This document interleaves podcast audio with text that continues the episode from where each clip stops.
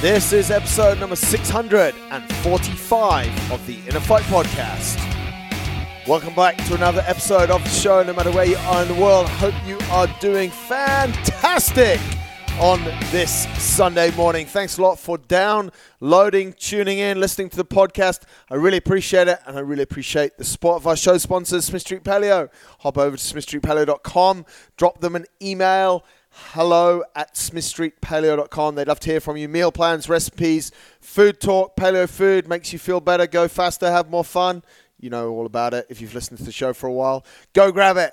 Let's get into today's show. This one is all about books, podcasts, reading, learning, I guess growing, all of those things. That's what I'm going to speak about in today's show. As those of you that have listened to the show before, today is a shorter show which probably suits me a little bit because, yeah, maybe I'm not the person that you associate books and reading with. But I do have a few different hacks, got a few different ideas, and I thought it would be a good idea to share them with you guys on the show. Now, if you hop over to my website, mjdsmith.com slash books, I'll put a link to that in the show notes. There's actually a really comprehensive list of all of the books that I've read over the last few years. And I want to read from there a little bit of the text that says, I do not read to relax. I do not read to relax. I read to learn. To learn things that can make my life or the lives of those that I deal with better. I do not read made up stuff. All of my books are real life. And when I finish them,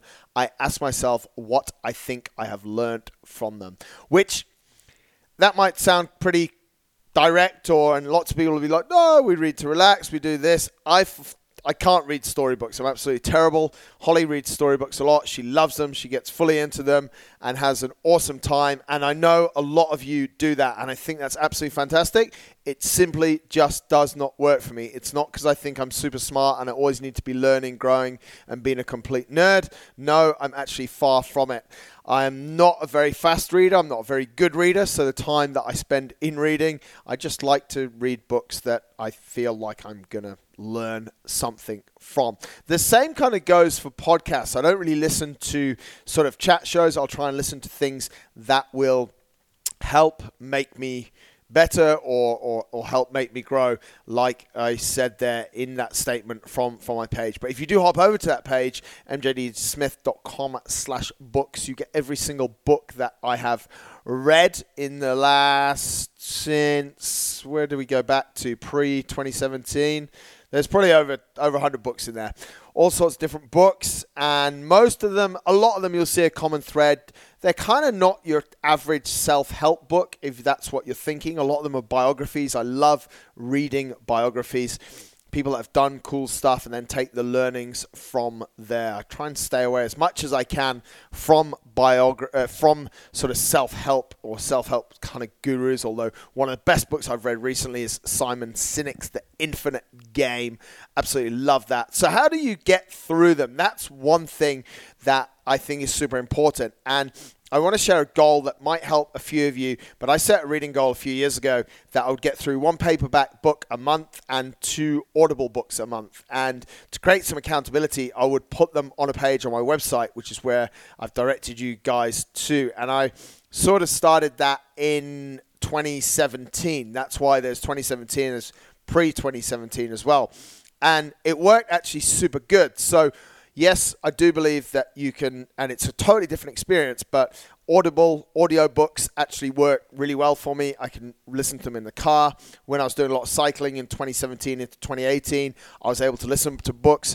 Just like when you're reading a book, sometimes you do have to go back over it or return to the start of the chapter and revisit it a bit because you just kind of lose that little bit of focus. And I think we all experience that in both reading paper books and also in audiobooks. But that was the goal one paperback book a month and two audible books a month. I did something on Audible, which is a little trick.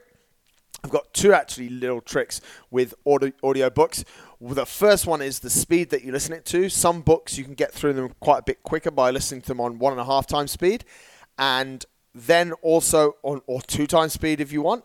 And also on Audible, I paid for and still pay for subscription on audible.com and audible.co.uk.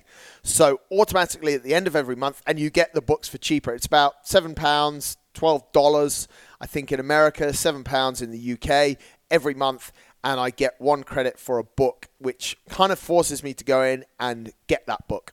So you can i think you can buy different credits through audible but i got a subscription from the us store and a subscription from the uk store because some of the titles that i wanted were not available because some of the american authors were not available in the uk audible which is also owned by amazon and they were only very available in America.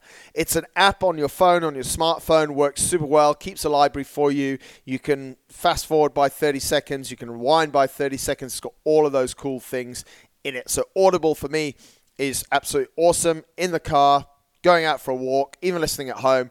It works super well. So that was a that was the reading goal, and it's kind of it comes a little bit as well down to the times to read. So I committed that paperback book. You know, I'd read 15 to 20 minutes in the morning, and then based on how my day went, I might read about 10 to 15 minutes in the evening. Sometimes when I was reading in the evening, I was just so tired that I wasn't able to remember and I wasn't really enjoying it because the bits from the books that I read, I need to make sure that I'm sort of taking a mental note on it because some of those bits are important and doing that before bed didn't really work for me. So I did not read I do not read too much of a paperback book before bed but it is quite good because it makes you put the device down and that's actually one thing that I don't read on a Kindle. I used to read on a Kindle quite a bit before, but I don't really like that too much because I get distracted and I then start. I'll probably just jump back to Instagram or WhatsApp or something like that. I'll be totally honest. So I stay away from Kindle on my phone. I'll either use paperback or Audible. So Audible, as I said, in the car, even uh, sitting around the house, sometimes doing the dishes. I think that's a that works really well, but you do definitely have to concentrate. When it comes to listening to stuff, podcasts also I find them super super useful and within the podcast app in on iPhone, if not or uh, Spotify, not Audible, Spotify on Android, also on iPhone. Obviously, the biggest news recently is that Joe Rogan, one of the biggest podcasts in the world, is moving to Spotify. So we're seeing a big move by Spotify in that podcasting space. We've actually had the Inner Fight podcast. Some of you might be listening to it right now on Spotify, but we've been on there for quite a while. But the same thing, the library organization on iPhone, I find super easy. And I pretty much listen to the same sort of shows all the time. So some of my favorite shows for those that might ask, definitely have Joe Rogan on there. Don't listen to his show every week because it's too long, not interesting for me because it's not relevant, but I'll definitely listen to him at least once a month. I always find he's got someone good. I'll listen to once a week. I'll listen to HBR IdeaCast. I think that's really interesting, which is from Harvard Business. Also, Freakonomics Radio gives some interesting things on there. James Altucher's a favorite of mine. Brian Keane podcast. My friend Brian, he's got one of the biggest podcasts in the UK and Ireland. He's actually super, super interesting. Has really cool guests on. What else is interesting in podcast land? The science. There's one called Science Q or what's it called? I should have I should have it on my tongue, but I don't right now. Uh, it's here, Science Versus. I think Walker told me that one. Obviously, the one that him and Rob Jones do, which is the Run Strong podcast. And then I'll dip in and out of others. One that I've been spending a little bit of time on recently is Unstoppable with Cohen Ray. He's very interesting. And then a couple of other good ones that might, might be worth checking out is Finding Mastery. Not everyone is good, but some of them are. Human Performance Outliers is a good podcast as well. And then one of my OG or two of my OG podcasts is the Ben Greenfield podcast, which is probably the first one I really started listening to, and also the Paleo Solution by Robb Wolf. So that's something that I find super interesting and podcasts on a weekly basis. I find it a little bit more easy to concentrate sometimes when there's two people talking, which, given that I've done a few of the sh- my podcasts on my own the last few weeks, you guys might be wondering why I'm still doing it like this. To be honest, guests, I haven't found anyone that's super interesting recently to put out, and I've just been thinking up topics. That's why I've been doing the Thursday show on my own as well. Circling back to books, and I get this question a lot on what are your top books. I think if I go year by year on that list, definitely if you're in the service industry, one of the best books I've read so far in 2020 is Excellence Wins by Horst Schulze. definitely one of the best books I've ever read is Simon Sinek's The Infinite Game. Really big thing about mindset. One of the greatest books I read last year, and Holly told me to read this a million times, and I ignored her, and then I read it and told her how good it was. Was a book called Tuesdays with Morrie. I read it in about two days, and then I listened to it in a day on Audible as well. Another book that I revisited last year was The Minimalist Way. There's another one called Finding Minimalism or Minimalism by Ryan Nicodemus and Joshua Fields, which is quite interesting as well. Other books that I really like are things they're they're often about, as I said there, they're more they're more pretty much the, the their biographies. Great one that I read last year was Finding My Voice by Mike Reilly, who does the commentary on the Ironmans and the Mind of, Mind of a Survivor by Megan Hine, which I was actually recommended that book. But they're all there. They're some of the, the, the greatest ones. And actually looking through this list as I was thinking about this show and put it together. I got back to 2017, and there's two great books in there. Number two, Living with a Seal with Jesse Itzler and David Goggins. That's really cool. One of my favorite all time books is Finding My Virginity, which I reread. I read Losing My Virginity, Finding My Virginity, whichever Branson's books are. I reread some of them, and actually, some of them to go back and reread them is really really interesting. I, I heard Steve Kotler on a podcast this week talking about The Rise of Superman that I read back in 2017. All of these, I think they're all really cool books. So go, definitely go and check those out. Other learning sources that I think we need to check out as well. Definitely just check out your filter on things like Instagram, where you're taking information from, where you're trying to learn from.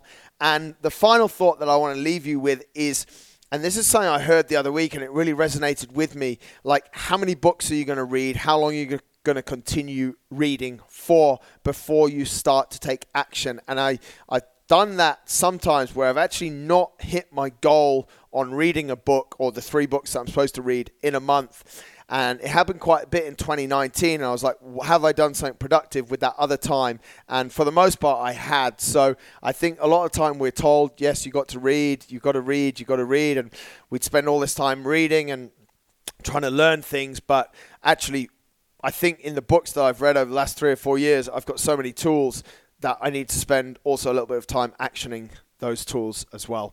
So, one thing that I should do more of that I don't is definitely making notes on books once I've finished. I started at one stage doing sort of book reviews, but that was actually just giving me another task and I didn't enjoy it that much. I didn't feel it served me, but I now am asking myself like what are the top 3 takeaways from a book or the top 2 takeaways from a book and what am I going to implement in my life or what's useful? Maybe not always something, but a lot of the time there is. And that's actually made me want to go back and reread some of the books from maybe pre 2017. But definitely, things that have really helped me is the speed at which you listen to a book because you can get through a bit more. Sometimes you do have to slow it down, and having those subscriptions, and then just having the goal on a weekly basis on podcasts as well.